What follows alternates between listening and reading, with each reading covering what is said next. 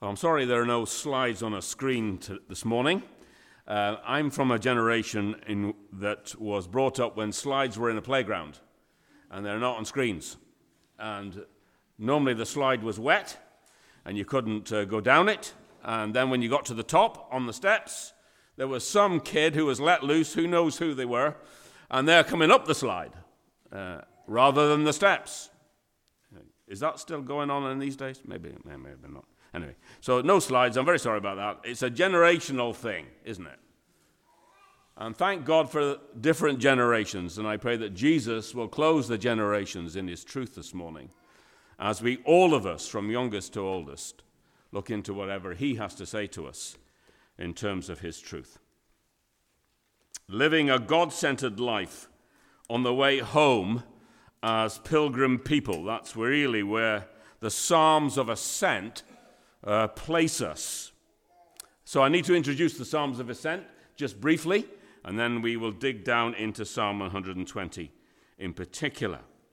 So, Psalms 120 to 134, we meet a pil- people on pilgrimage. They had a journey with a holy purpose.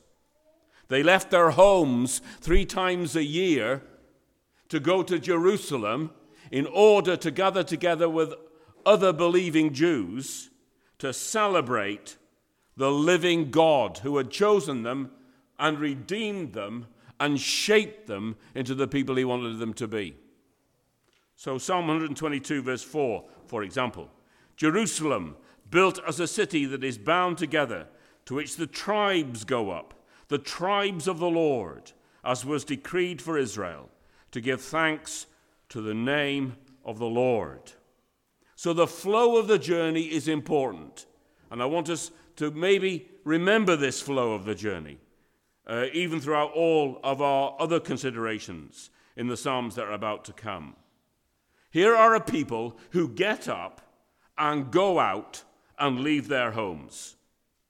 They would have to keep on walking, even when they were tired, on the road that led them to Jerusalem, however long that road was and they would gather with all the other tribes for a festival of celebration to the Lord at the temple in Jerusalem. And the pilgrimage that they engaged in told the, told the big story of the flow of their lives. They were committed to living a God centered life in their home situation, wherever that was in Israel, and en route to the big gathering, they sang praise to God together in preparation for arriving at that celebration. And yet, throughout it all, they were summon, summoning the nations to join in this great journey. So, Psalm 100, 100 they, they come to the nations and they say to the nations, Join us in celebrating Yahweh as the only God the living God. Leave your idolatry. That's the flow. We are a pilgrim people if we are following the Lord Jesus Christ. We have left our self centered lives to worship the one and only God. We are en route to the eternal celebration in the new creation when we will see Jesus face to face and not only sing his praises, but we will live lives of worship that are perfect and without self in them. And while we're en route, personally in our life situation, and together as a group of people, we learn to live God centered lives in this world. And as we do so in the gospel, even this morning, we summon people to join us, come to Christ, follow Him, be saved by His grace, learn to live to the glory of God in a world that doesn't, and one day arrive at the great celebration that is eternal and which we will never separate from. So, Psalms 120 to 134 are a mini hymn book for the journey of all pilgrim people, including ourselves this morning. So now to Psalm 120. And I have two things to say this morning. Pilgrims feel the distress of living in a world that is against God. Pilgrims feel the distress of living in a world that is against God. That's where one, Psalm 120 puts us. Living God centered lives, I need to say it, in this world has distress in it. The distress is a result of our identity in wanting to honor God in a world that does not want to honor God.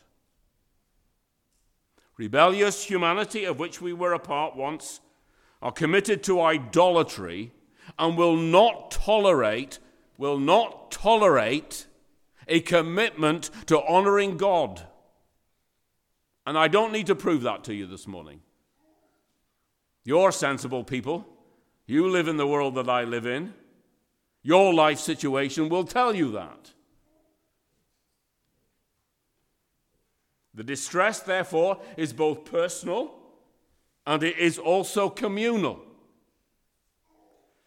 And Christ centered people, as we attempt to be, though not perfectly, know this. Jesus said to his disciples, In this world, this world that is against me and against my Father, this world, this rebellious humanity, you will have trouble.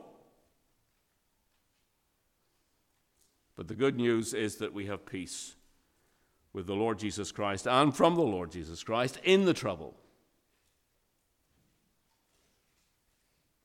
So all pilgrims need to sing in lament and tell the Lord our pain in living out his identity.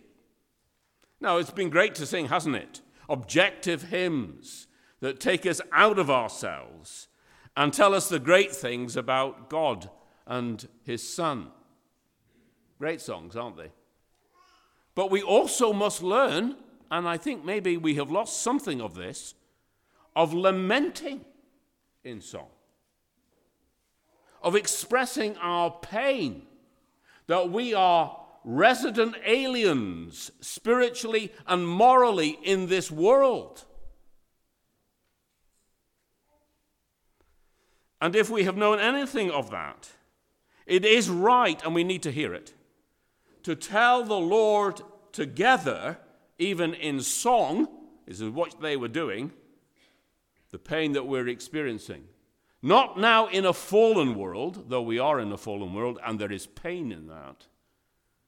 But we must understand that the distress that is coming here is coming out of an identity of honoring God and glorifying Him in a world that doesn't want Him.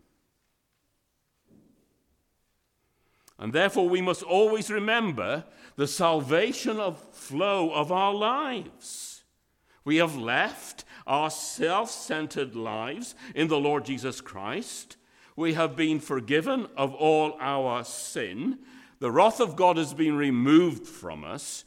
We are His beloved children, and we are His people living out His purpose in the world under His rule. And one day we will gather with all the people who have been saved by the blood of Jesus forever in the new creation. We've got to remember that flow. We're in that flow now.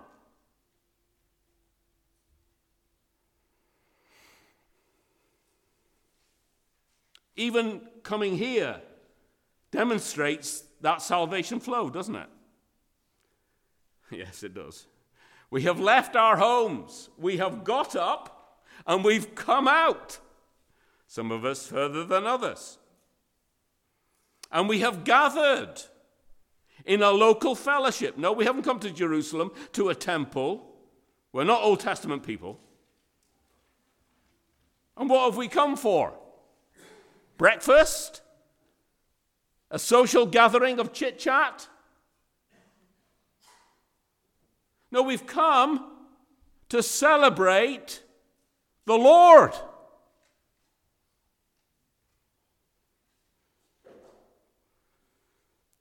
In the anticipation that one day we will perfectly gather with all other gospel churches throughout history and in the present age before Jesus. We're in the flow. That's the story. That's the story. That's our story. And for many of us, that's my story. We can leave our home and go to a longer festival, can't we, of celebration. We might go to Word Alive. We might go to Contagious or another camp. And all of this may give us temporary relief from the world that which you live in. Trust, we trust it is a means of grace to strengthen us in our personal, God centered lives for the life situation to which we're called. But it's only a temporary relief physically. Because outside, my friends, when we go back out there, it's to the world that is still against God. And we are never out of that world until we die. Well, the distress is described in two ways. Notice the weapons of attack. Look at verse 2. Deliver me, O Lord, from lying lips and a deceitful tongue. Verse 3 What shall be given to you, and what more shall be done to you, you deceitful tongue? The most effective attack weapon in the history of humanity to destroy the good reputation of God is not a nuclear bomb, it's not an invasion of another country. It's not bullet, bullets and bombs. It is words. And lying words, often dressed up as truth. It may take the form of false teaching. It may be a distortion of Christian belief. It may be malicious gossip about a Christian. It may be fake news. It may be slander. But it is still the most effective attack weapon that Satan has against God and against his church. The cultural tongue will tell lies about God's people to discredit the truth and destroy the reputation of the God under whose rule we live.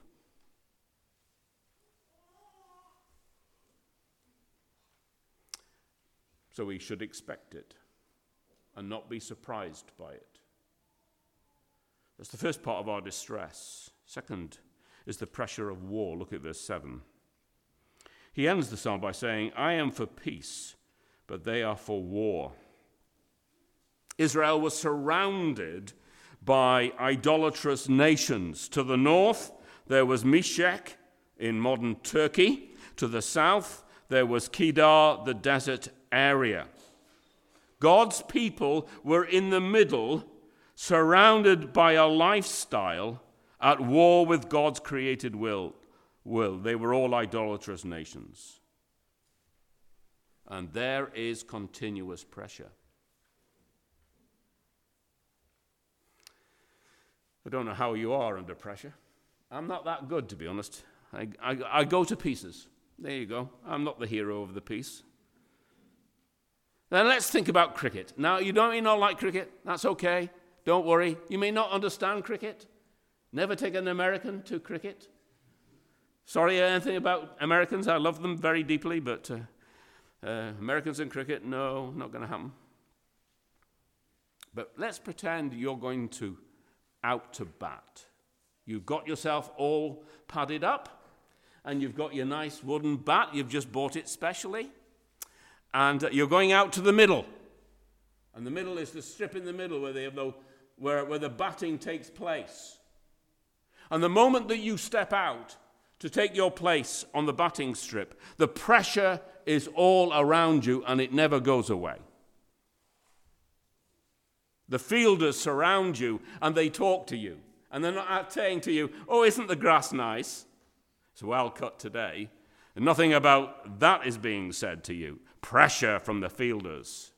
The bowler is coming from a long run with a hard red ball, no, mostly red anyway, and he looks a bit angry.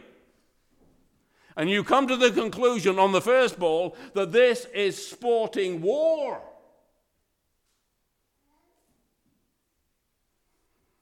And the pressure well, you'd rather be anywhere else than here. Where is the escapism that one could engage in? Can I say to you, the church has a history of trying to escape the pressure. Monasteries and other places of hiding away. But the pressure is always around us, and it never goes away. And all of that may make God feel distant to us and far away in his new Jerusalem. So, lament is to tell God the distress of living God centered lives in a rebellious world at war with God, using attack weapons and putting pressure continuously upon us in some way or other. And it is part of our sung worship to create a wholehearted trust in the Lord that is real and true. There is distress for pilgrim people. Secondly, trusting in the Lord brings hope to live a life of worship. We need to go positive. The pilgrim people under fire develop trust in the Lord. They cry out in verse 1 for salvation. There's only one person they can turn to. And turning to this person has a very long history indeed, including Psalm 120. In my distress, verse 1, I called to the Lord, and he answered me. Here is a truthful tongue speaking to the Lord. There's all this cultural talk going on around the person and, the pe- and, and his community. But he spares more to the Lord than he says to the culture at that point. And there are two things here. A pilgrim people who turn to the Lord for salvation and continue to turn to the Lord for salvation will entrust themselves to the justice of God. That's what happens in verses 3 to 4. Now, the emphasis today, if I understand it, is to insist we work for justice to remove all injustice, cancel culture or wherever that might be. And I'm sure that we should work for justice as best we can to remove injustice. And we certainly, as God's people, must stand for the truth of God and his righteous reputation in this world. But as pilgrims, we must learn to talk to God about the war that is going on against us as the people of God. We need to talk to God. We need to do it in our personal lives as we face this. We need to do it in our communal life, like a prayer meeting tonight. Tell God the pain and the distress.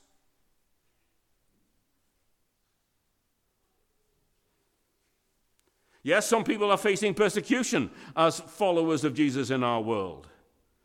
We are not so much facing persecution, but we are facing propaganda, the ideology of secular lies and they are very seducing, and they are incredibly deceiving.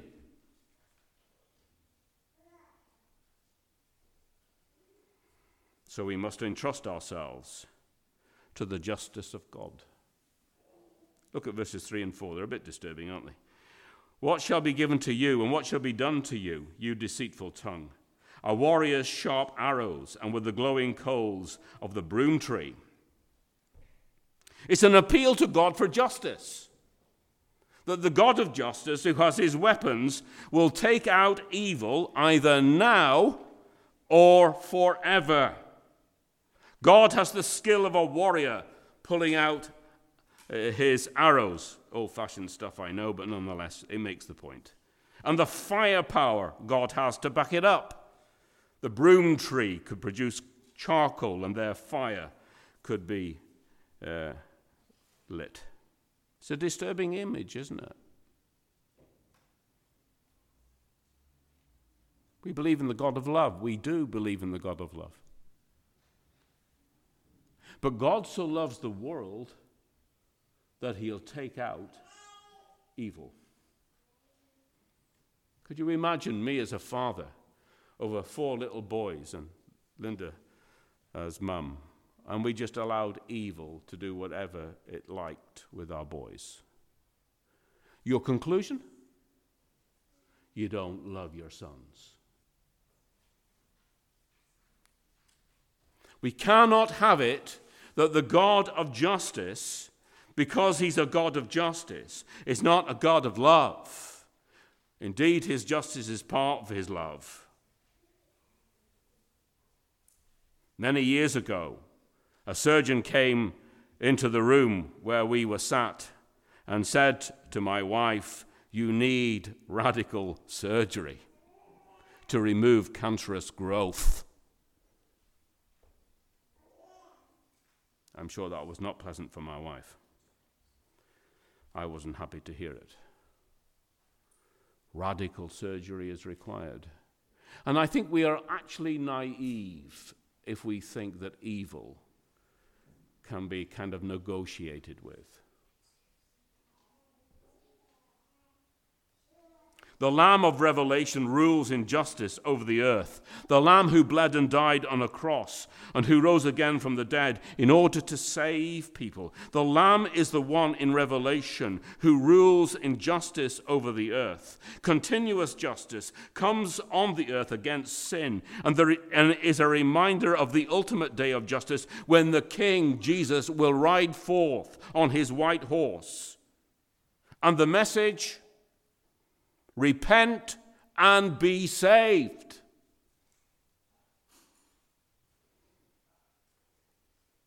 And all of this comes together at the cross.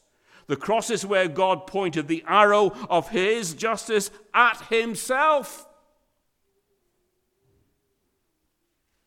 And the fire of his wrath, his settled anger against sin, fell on the Son.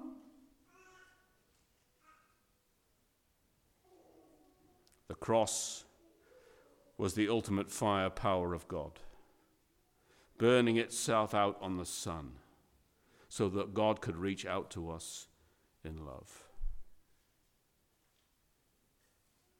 And when we entrust ourselves and our injustice to God, the injustice that comes with identifying with honoring God, a beautiful life emerges. And with this, we're now finishing. Because the second point under this head of a whole life of trust is that we're freed to live at peace in the war. Look at verses 6 and 7. Too long have I had my dwelling among those who hate peace. I am for peace, but when I speak, they are for war. Christ must have read Psalm 120. The Christ who is our peace with God rode triumphantly into Jerusalem on a donkey. He did not ride a great white stallion, fulfilling Zechariah chapter 9, verse 9, that he would ride a donkey in his triumphal entry. God decided, listen to it, to deal with evil and make peace with those at war with him. And he thought that the best statement of intent would be his son riding on a donkey.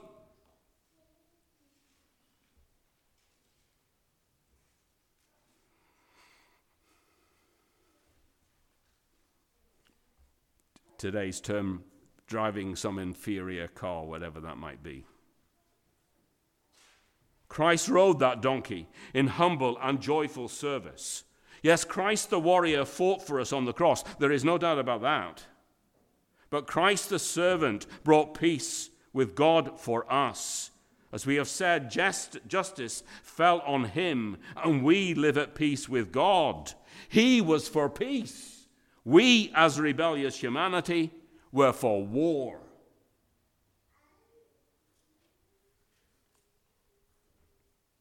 Christ is our peace. That's the flow. And he will come in justice at the end of the age as the warrior king.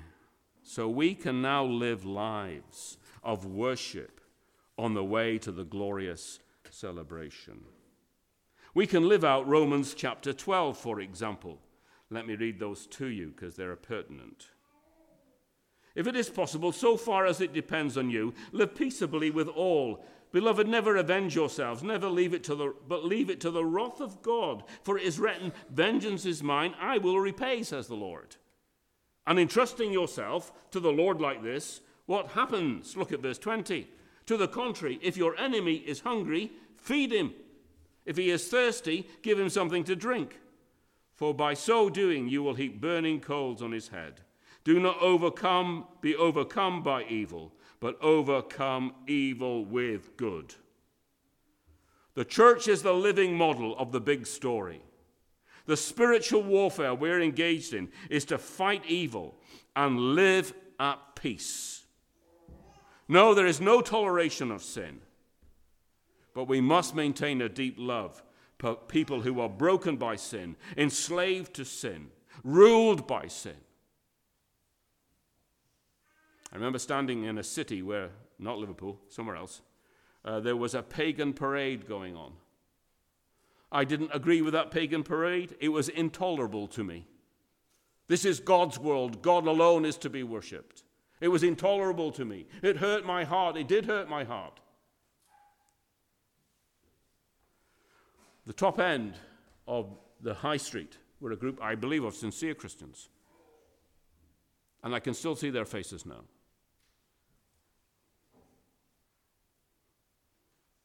It looked as if they hated the very people in the parade.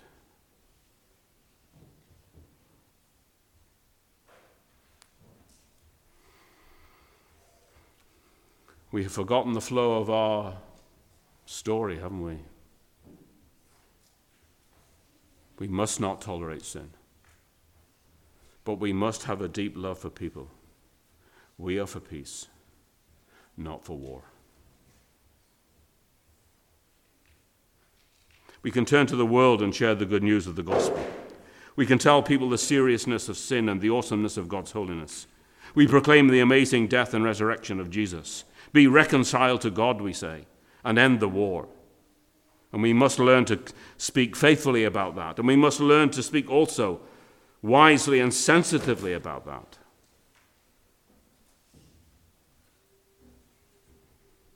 And as we do so, a miracle takes place people who are at war with God. Hearts are softened, hearts are opened, they repent, and they trust in Jesus. 68 million people are Christians in China today. 68 million. How did that happen? In a country that is supposed to be closed to all gospel influences. The gospel that is presented in itself has power to convict of sin, yes, and bring a people out into salvation. So, in the great mercy of God, we have got up in Christ and we have left the world, spiritually and morally. We have come out as Christ saved people who trust in Him alone.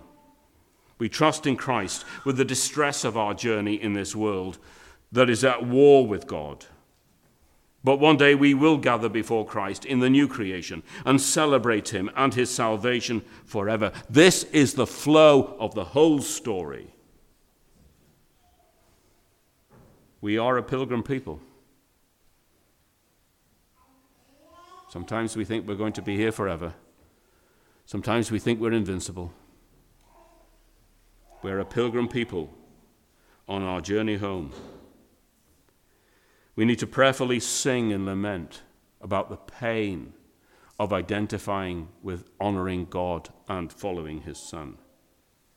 And yet, to, yet we need to also joyfully trust that we are at peace with God in the Lord Jesus Christ and ready for the ultimate day of justice and celebration. And we do that better together than apart. Let us pray.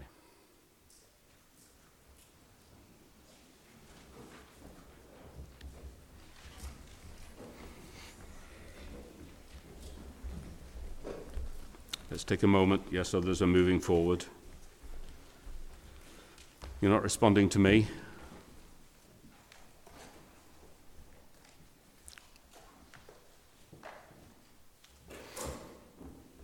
So let's respond, shall we?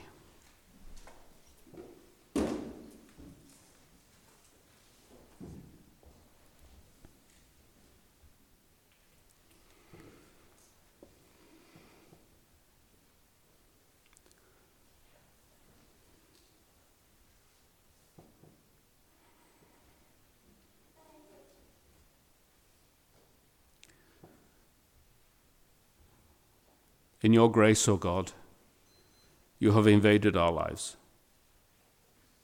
And it is a beautiful thing. You have invaded our lives the, in the person of your Son, who bled and died for our sins and bore your justice away. And we are loved. We have left the world spiritually and morally and we are on this journey now, a journey of wholehearted trust in you. You see our pain.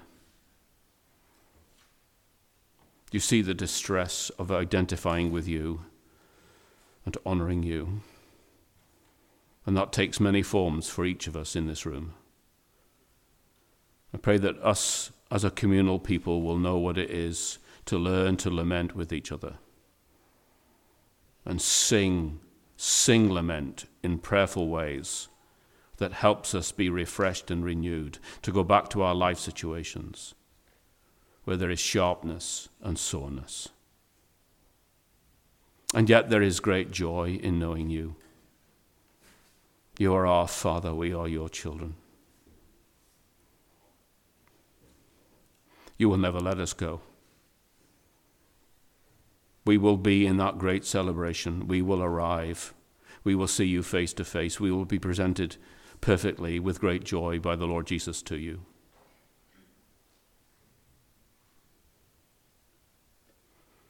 We pray that we may always remember this flow. That just coming to church or living out our lives, we're in the middle of the flow, and that flow should always be the story that emanates from our lives. And now we pray for the world. Lord, if we are right about the world, it is in a serious situation. We pray for people enslaved by sin, at war with you, will not honor you in any way. And we pray for mercy. If you have had mercy on us, will you please have mercy on them? And bring them into the joy of knowing you. For Jesus' sake. Amen.